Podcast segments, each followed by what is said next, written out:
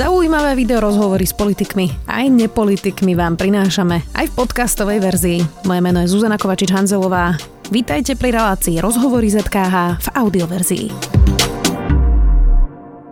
Hovorí, že sa nebojí islamu, jej strana kampaňuje proti Kotlobovcom, hovorí o ľudských právach menšín a z Ligy za ľudské práva odišla do progresívneho Slovenska. Hovorí s ňou dnes budeme v rámci série predvolebných rozhovorov o spravodlivosti. Zuzana Števulová za koalíciu PS a spolu. Vítajte. Dobrý deň. Pani Števová, ja som si pozerala dnes vaše sociálne siete a teda veľa hovoríte o menšinách. Pochopiteľne robili ste teda v Lige za ľudské práva, o LGBTI komunite, transrodových ľuďoch, Rómoch a ja tomu teda úplne rozumiem. Aj denník SME sa snaží a veľa informuje o porušovaní um, práv menšín, ale je tu teda naozaj veľká uh, skupina ľudí v regiónoch, ktorí napríklad žijú pri osadách a uh, majú jednoducho spojené problémy s tým, čo sa spája s chudobou, napríklad kriminalita alebo iné prejavy. A videli sme teraz niekoľko aj potýčok prepadnutí na Slovensku práve medzi majoritou a vylúčenými komunitami. A títo ľudia sa teda opravnene pýtajú, že či tá spravodlivosť, o ktorej ideme teda hovoriť a tie pravidla nemajú platiť pre všetkých a že či teda napríklad tí tínedžeri v Rychnave môžu zhodiť pani uh, z mostu. Čo by ste na to povedali? No ja by som im na to povedala to, že samozrejme, že spravodlivosť má aj podľa mňa platiť pre všetkých a nikto nehovorí, že ľudia, ktorí spáchali trestný čin alebo priestupok, nemajú byť eh, zaň zodpovední. Práve naopak, to je samozrejme to, čo aj my chceme v téme spravodlivosť dosiahnuť. Ale druhá vec, ktorú vlastne hovoríme vo vzťahu k vylúčeným komunitám a menšinám, je otázka, ktorá sa týka ich znevýhodnení a štruktúrálneho rasizmu, znevýhodnenia, chudoby generačnej, v ktorej sú a ktorá vlastne ovplyvňuje to, v akom akom svete žijú, aké majú hodnoty, vzory, ak, akú majú vôbec budúcnosť. Čiže to sú dve veci, ktoré treba oddelovať. Že treba sa snažiť vlastne o to, aby sa tie podmienky, napríklad konkrétne, keď ste otvorili tému Rómov, ktorí žijú v osadách a sú vlastne znevýhodnení sociálne, sú v generačnej chudobe a podobne, aby sa tieto podmienky zlepšovali, aby deti chodili do školy, aby mali šancu na to vzdelávanie, na to, aby si vlastne mohli zvoliť svoju budúcnosť, rovnako ako som si ju mohla zvoliť ja. To je jedna vec. Tak takisto vyriešenie um, tej situácie uh, spolužitia, pretože pre nikoho nie je určite príjemné, keď žije vedľa, vedľa osady, ktorá uh, nemá zabezpečený napríklad odvoz odpadkov a tým pádom sa tam tie odpadky hromadia a podobne. Čiže aj to sa samozrejme musí riešiť. A tieto dva problémy alebo dve veci sa musia riešiť naraz, ale neznamená to zároveň, uh, že nebudeme vynúcovať uh, aj spravodlivosť tam, kde došlo k spáchaniu trestných činov. Pýtam sa preto, že či nie je chyba, že strany síce hovoria o spravodlivosti a úplne úplne oprávnene hovoria práve o tom, čo hovoríte o generačnej chudobe, o segregovaní romských detí do špeciálnych škôl, ale aj na normálnych školách a podobne. Um, ale že teda objektívne sa aj majorite žije tam ťažko a práve uh, to, že to niektoré strany vôbec neadresujú, tak tí ľudia potom počúvajú Mariana Kotlebu, ktorý priamo hovorí o tých problémoch, hovorí uh, a zneužíva tú tému a hovorí o tom otvorene, niekedy často až jazykom, ktorý je teda za hranicou. Um, že či to nie je chyba od tých štandardných strán, že, že o tom viac nehovoria? A myslíte, že nehovoria viac ako keby o tých problémoch? K tej majorite, áno.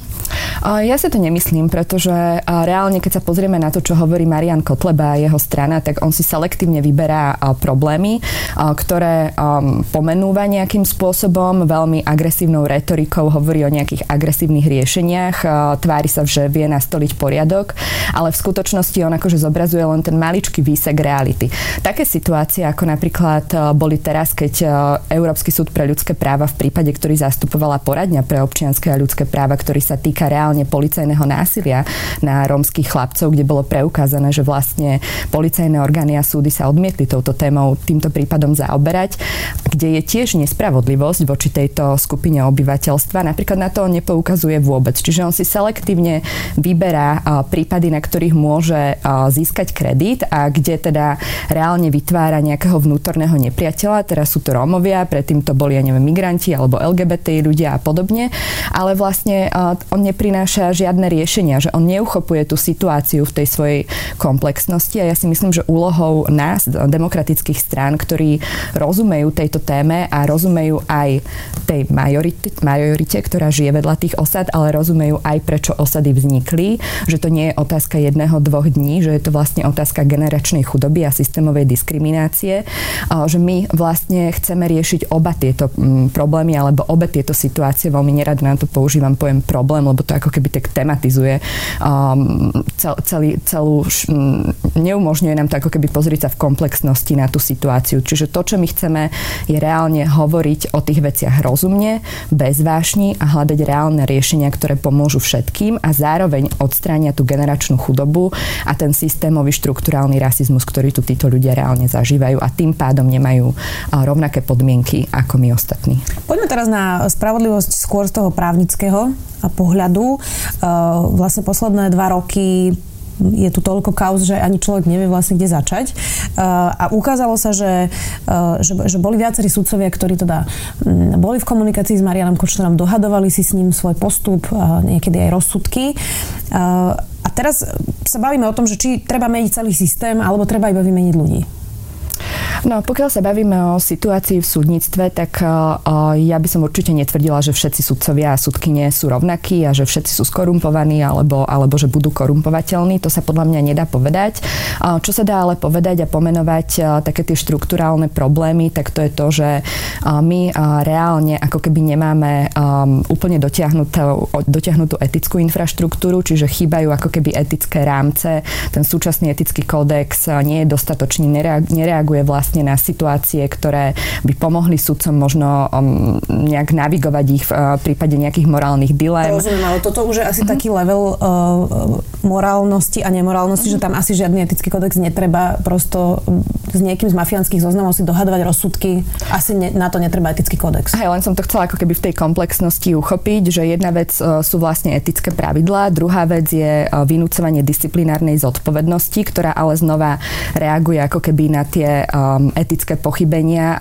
Zároveň ale podľa mňa tieto veci, pokiaľ by sa dodržiavali, by spôsobili to, uh, že by sme si dokázali ako keby vnútri toho súdnictva získať kritickú masu sudcov, ktorá by začala uh, upozorňovať uh, na takéto správanie korupčné, trestnoprávne svojich kolegov a kolegyň. Lebo to my vlastne dnes potrebujeme, aby títo ľudia pochopili, že keď je tu taká obrovská nedôvera bežného obyvateľstva voči súdnictvu, že je ich vnútornou zodpovednosťou ako, ako sudcovského stavu začať tú, tú vnútornú očistu. A súčasťou tej zodpovednosti je, že pokiaľ viem a mám podozrenie, že môj kolega, kolegyňa sa správa korupčne alebo nemorálne, tak sa nebojím a, a reálne to nahlásim a snažím sa s tým niečo urobiť. No a ako sa dá toto zmeniť? Pretože uh, máte úplnú pravdu, že vlastne väčšina tých sudcov síce je poctivá, ako všetci hovoria, ale mlčí. Mm-hmm. Videli sme to za éry harabinizácie, harabinizácie súdnictva eh, že bola naozaj veľmi malá skupinka sudcov, ktorá sa ozvala a potom ich Štefan Harabín vlastne šikanoval a dával na ich šikanosť na disciplinárne konania a podobne. Eh, a teraz vidíme opäť, že veľmi málo sudcov sa vôbec ozvalo už keď vyšlo najavo, čo sa dialo. A pritom médiá informovali o sudcovi Sklenkovi, informovali o súdkyne Repákovej. Robili sme niekoľko reportáží o tom, že súdkynia Repáková veľmi čudným spôsobom rozhodovala o závažných prípadoch za veľa peňazí voči štátu. Čiže ako vôbec dosiahnuť, že sudca, ktorý má dnes pomerne slušný plat, eh, je neodvolateľný, mal by byť práve ten najspravodlivejší v celom tom systéme, je dnes ticho? Áno, to podľa mňa treba dosiahnuť eh, kombináciou eh, vonkajšieho tlaku, presne to, čo už teraz eh, štandardne robia médiá vo vzťahu k súdnej moci.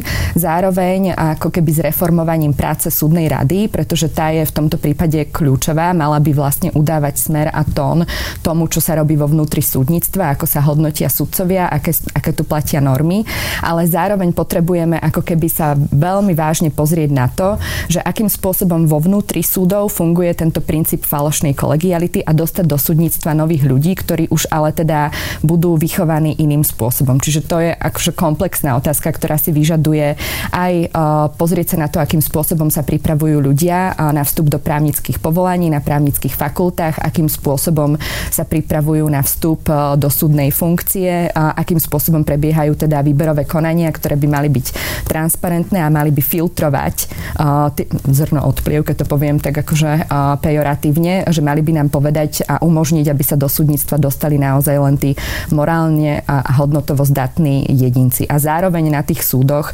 naozaj musí sa nájsť tá kritická masa, ktorá bude pôsobiť dovnútra. Lebo my ako politici a političky, ako my nemôžeme robiť nejakú očistú súdnictva, že aj každý, kto to tvrdí, popiera ten princíp nezávislosti súdu. My len môžeme súdnictva, my len môžeme skvalitňovať tie nástroje a tým verejným tlakom zvonka tlačiť na nich a, a urobiť tie podmienky tak, aby oni toto dokázali spraviť. To znamená aj poukazovať na tieto skorumpované prípady a zároveň nastaviť tie podmienky, aby do budúcna sa už do súdnictva nedostávali takíto ľudia. Spomenuli ste tú súdnu radu, ktorá by teda mala ísť príkladom. Ty už na niekoľkýkrát nezvolili predsedu Najvyššieho súdu a videli sme, že vlastne predsednička súdnej rady sa zúčastnila nejakej grilovačky advokátskej kancelárie, kde bol aj Marian Kočner. A teraz odlenúť od toho, že ona hovorí, že hneď ako sa tam on ukázal, odišla.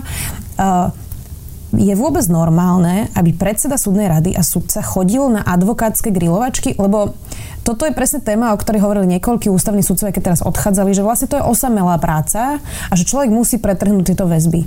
Uh, nie je to vôbec už len čudné, že sudcovi, sudcom nepríde vlastne zvláštne, že chodia na grilovačky advokátskych kancelárií, kde sú rôzne osoby a napríklad teda tam bol aj Marian Kočner? Áno, podľa mňa je to maximálne čudné. Takéto veci by sa nemali stávať a ja sa úplne stotožňujem s právnymi autoritami, ktoré dlhodobo tvrdia, že súdca prosto musí byť zdržanlivý. Sama som vyštudovala právnickú fakultu, mám spolužiakov, spolužiačky, ktorí samozrejme sú niektorí advokáti, niektorí sudcovia, sudkyne, prokurátori, prokurátorky, ale, ale my sa nestretávame, že, že by, prišlo by mi to absurdné a absolútne divné, keby som niečo takýmto spôsobom vôbec akože iniciovala, alebo keby oni niečo takéto iniciovali, keď už sú v týchto funkciách. Čiže podľa mňa tam je veľmi, veľmi zásadná úloha a zlíhanie vôbec aj predsedničky súdnej rady, že vôbec išla na takúto grilovačku advok- advokátskej kancelárie. Čiže za mňa, pokiaľ ide aj o túto súdnu radu, tak ako funguje v súčasnosti, ja si myslím, že tam by mal byť urobený nejaký zásadný audit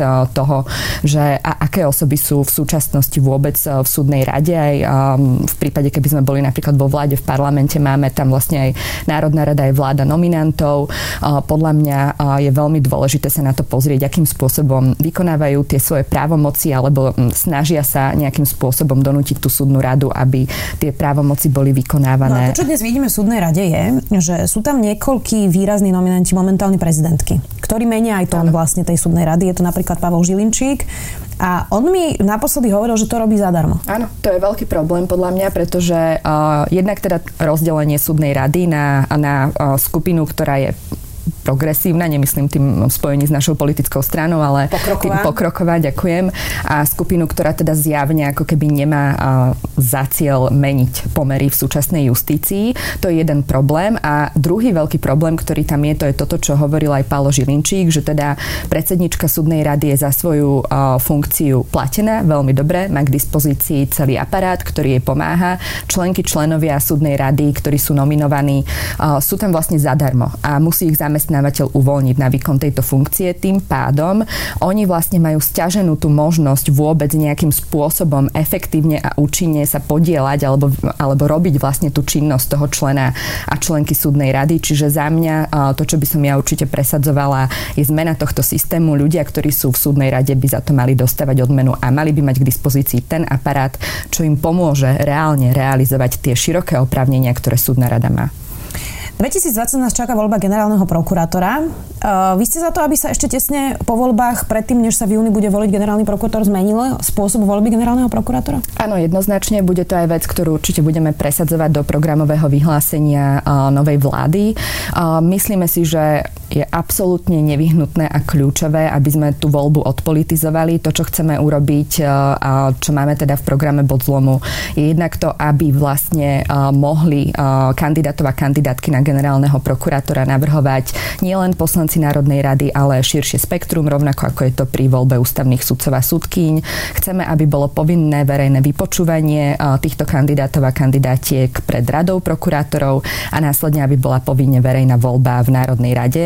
Sľubujeme si od toho práve to, že sa už nestane, že sa do tejto funkcie dostane niekto na základe nejakých tajomných politických dohôd, kto môže mať styky s mafiánmi, s oligarchami, ale že sa nám takýmto spôsobom podarí práve vybrať niekoho, kto bude čestný a hodnotový a dokáže vlastne tú prokuratúru nejakým spôsobom zreformovať aj v očiach verejnosti. Lebo my teraz potrebujeme zásadným spôsobom vyslať signál ľuďom, že toto je osoba s hlbokým morálnym kreditom, ktorá je na čele tej generálnej prokuratúry um, a ktorá bude ako keby sa zasadzovať za to, aby tá prokuratúra na všetkých úrovniach, aj na tých okresných vlastne pôsobila dôveryhodnejšie, lepšie, zákonnejšie. Dobroslav Trnka dnes, o našou dnešnou optikou, keď vieme množstvo informácií, v ktorých zlyhal ako generálny prokurátor, je vnímaný extrémne negatívne. Ale človek, keď si spomenie na to, keď ho zvolili do funkcie generálneho prokurátora, on bol nádejný, mladý vojenský prokurátor, ktorého tam zvolili naozaj že s čistým ako keby štítom.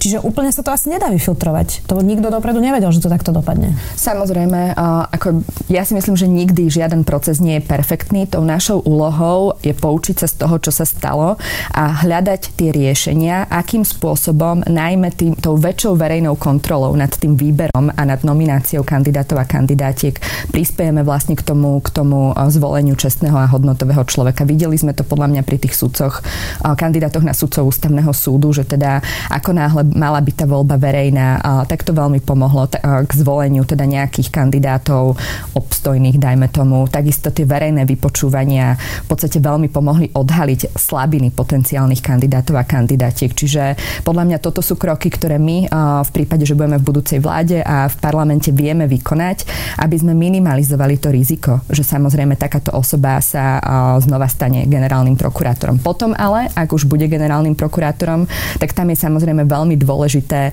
um, veľmi dôležitý verejný tlak na to, aby fungovali vnútorné mechanizmy v prokuratúre. To znamená, ak by boli znova takéto podozrenia, čo dúfam, že sa už nestane ako v prípade pána Trnku, že bude fungovať aj disciplinárne vlastne trestanie, ale aj vyvodzovanie akejkoľvek zodpovednosti vo vzťahu k pochybeniam generálneho prokurátora. Zastavme korupciu urobilo analýzu prokuratúry a vlastne spomínalo tam, že hovorili s množstvom prokurátorov, že všetci hovorili, že by chceli mať viac autonómie od generálneho prokurátora. Že dnes, keď generálny prokurátor povie, tak musí zastaviť vlastne celý ano. prípad. A že by chceli, aby sa to zmenilo tak, že nemôže generálny prokurátor zastaviť, iba obnoviť konanie. To je podľa vás dobrý krok? Áno, máme to v programe, v podstate to korešponduje s našim programom, takže toto my podporujeme. Jaromír Čižnár bol podľa vás dobrý prokurátor? Uh, neviem, čo znamená dobrý, ako je to určite kvalitatívna zmena oproti pánovi Trnkovi. Na druhej strane videli sme, že práve pri pánovi Trnkovi ako keby ne, nekonal rýchlo. Podľa mňa mohol podať e, návrh na disciplinárne stíhanie a pozastaviť mu funkciu prokurátora oveľa, oveľa, oveľa skôr. Čiže z tohto hľadiska by som ho hodnotila tak 50 na 50. Ako viem si predstaviť oveľa lepšieho človeka uh, na jeho poste hlavne preto, uh, že jemu sa v podstate nepodarilo zastaviť tú eróziu eróziu dôvery ľudí voči súdom, prokuratúre, policii. Čiže prokuratúra je veľmi dôležitá zložka z celej tejto spravodlivosti a, a osobne si myslím, že naozaj treba na tento post človeka, ktorý už svojim morálnym a hodnotovým kreditom bude ako keby dávať ten prvý, prvý signál verejnosti, že sa tu niečo mení.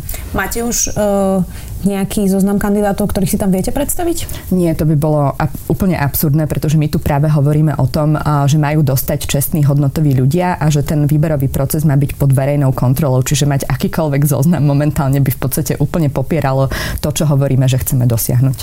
Môžeme vôbec diskutovať o spravodlivosti, hovoríme tu teraz o pomerne detailných veciach súdnej rady, súdov, prokuratúry, ale môžeme sa o tom vôbec um, rozprávať, keď celé Slovensko vidí videá z kancelárie Dobroslava Trnku, vidí tam Jana Počiatka, ktorý ako minister financí hovoril o emisných biznisoch a o kauze Lemikon. Uh, boh vie, čo sa tam ešte všetko teda objaví z Kočnerovej knižnice a vidíme, že najprv ho zobrali do väzby, potom ho pustili, nakoniec ešte aj zrušili celé obvinenie, pričom aj bežný Slovák si vie zrátať 2 a 2 a je to 4 a nie 6. A, a naozaj objektívne nemá pocit, že toto je spravodlivé. Áno, ja sa im vôbec nečudujem, pretože vlastne toto sú obrovské zlíhania, ktoré uh, aj mňa osobne frustrujú a, a vzbudzujú vo mne až pocit beznádeje. Uh, to, čo však my musíme urobiť, ja úplne chápem tých ľudí, že keď to prosto pozerajú v televízii a vidia, že, že sa nevyvodzuje tá zodpovednosť, tak si myslia, že, že sa to nikdy nepodarí. Ale práve preto je podľa mňa absolútne nevyhnutné a kľúčové, že teraz je tá hodina 12 začať tieto uh, obrodné procesy. Um, nevravím, že, vyšetrím, že sa vyšetrím vyšetrí ten Lemikon alebo čokoľvek, to ja nedokážem samozrejme slúbiť, nevidím tie spisy, neviem v akom štádiu je vyšetrovanie, dôkazné prostriedky podobne, či už to nie je premlčané, ale my, čo potrebujeme spraviť, je nastaviť ten systém do budúcnosti, aby ak takéto zlyhania by náhodou sa niekedy zopakovali, aby tá zodpovednosť bola vyvodzovaná okamžite, aby sa o tom vedelo. Čiže tuto ja sa pýtam napríklad aj, že kde boli tajné služby, akým spôsobom si vykonávajú svoju prácu, či teda um, neboli takéto poznatky operatívne o, o tomto, čo sa tu dialo v tom čase aj v prípade pána Počiatka a pána Trnku. Uh, ešte jednu zložku sme nerozobrali a to je policia. Uh, vy ste za to, aby sa po voľbách menil policajný prezident Milan Lučanský? Ja som za to, aby sme si po voľbách spravili audit uh, toho, akým spôsobom funguje policajný prezident, čo sa mu podarilo, čo sa mu nepodarilo, aký, je, aký má plán na nejakú obrodu očistu polície, pretože aj tam je potrebné sa na to pozrieť a na základe toho by sme sa mohli baviť o tom, že či je potrebné zmeniť osobu policajného prezidenta alebo nie.